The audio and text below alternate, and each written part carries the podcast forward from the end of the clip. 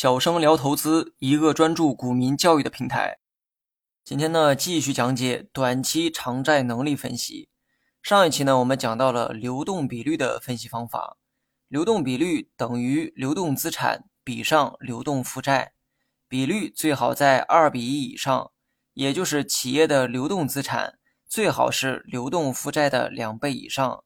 而今天我们要学的偿债指标叫做速动比率。速动比率等于速动资产比上流动负债。那么从公式来看，速动比率和流动比率啊非常相似哈，不同的是一个用流动资产与负债相比较，而另一个则用速动资产与负债相比较。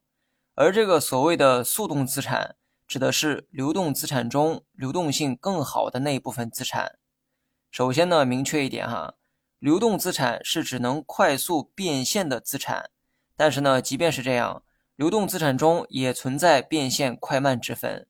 比如说，现金和存货都属于企业的流动资产，但是呢，相比之下，现金的变现速度要好于存货。现金没有变现的过程，直接呢就可以使用，而企业的存货必须要先卖出之后才能换成现金使用。那么这里呢，衍生出一个问题哈。当企业的债务到期，尤其是短期债务到期需要迫切偿还的时候，企业最需要的是什么类型的资产呢？答案是变现能力最好的资产。如果公司持有的都是现金，那么可以直接把这些钱拿去还债；但如果企业大部分的资产都是存货，那意味着需要先把存货卖掉才能拿钱去还债。但存货何时能卖掉是不确定的。存货属于是流动资产，按理说变现能力啊也算不错，但相比现金等资产，它的这个变现能力还是差了不少。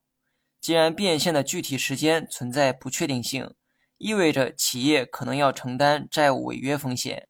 而速动比率刚好把流动资产当中变现相对较差的资产啊排除在外，然后用剩余的资产去对比流动负债。上文说过哈。速动比率等于速动资产比上流动负债，而速动资产等于流动资产减去存货和预付账款。流动比率呢，单纯用流动资产和流动负债做比较，认为只要资产多于负债，企业就具备偿还债务的能力。而速动比率则是一种更保守的偿债能力指标。如果流动资产中，大部分都是较难变现的存货和预付账款的话，那么即便说资产大于负债，企业也很可能会面临无法及时还债的问题。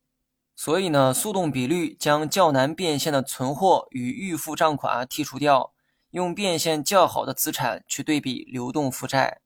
参考速动比率的时候，数值呢最好大于一比一，也就是企业的速动资产最好大于等于流动负债。这样，企业将有足够的能力偿还到期的债务。不过呢，话说回来哈，有没有比速动比率更保守的偿债能力指标呢？有的哈，那就是现金比率。现金比率等于现金资产比上流动负债。所谓的现金资产等于速动资产减去应收账款。应收账款的变现能力啊也不错哈，但再好的变现能力也不如现金。现金比率只保留了流动资产当中变现能力最好的那部分资产，也就是现金类资产，剩余的全部剔除掉，然后用现金类资产对比流动负债，表达的意思为我手里的现金足够多，就不怕还不起债。现金没有变现的过程，任何时候到期的债务我都可以及时偿还，不怕违约。现金比率最好在百分之二十以上，也就是企业的现金至少要占流动负债的百分之二十，占比越高，说明企业现金越多，偿还债务的能力也就越强。那为什么是百分之二十而不是百分之百呢？虽然企业手里的现金越多，代表偿债能力越强，但过多的现金在手里，它也意味着企业对资金的利用率啊太低了。这就好比一个人把赚到的钱都攒在手里，优点是不怕还不起债，但缺点呢也很明显，由于手里的大量资金没有利用到能使其增值的地方，所以这类人的财富增长通常都比较缓慢。所以现金比率只要不低于百分之二十，就算是安全水平。你学会了吗？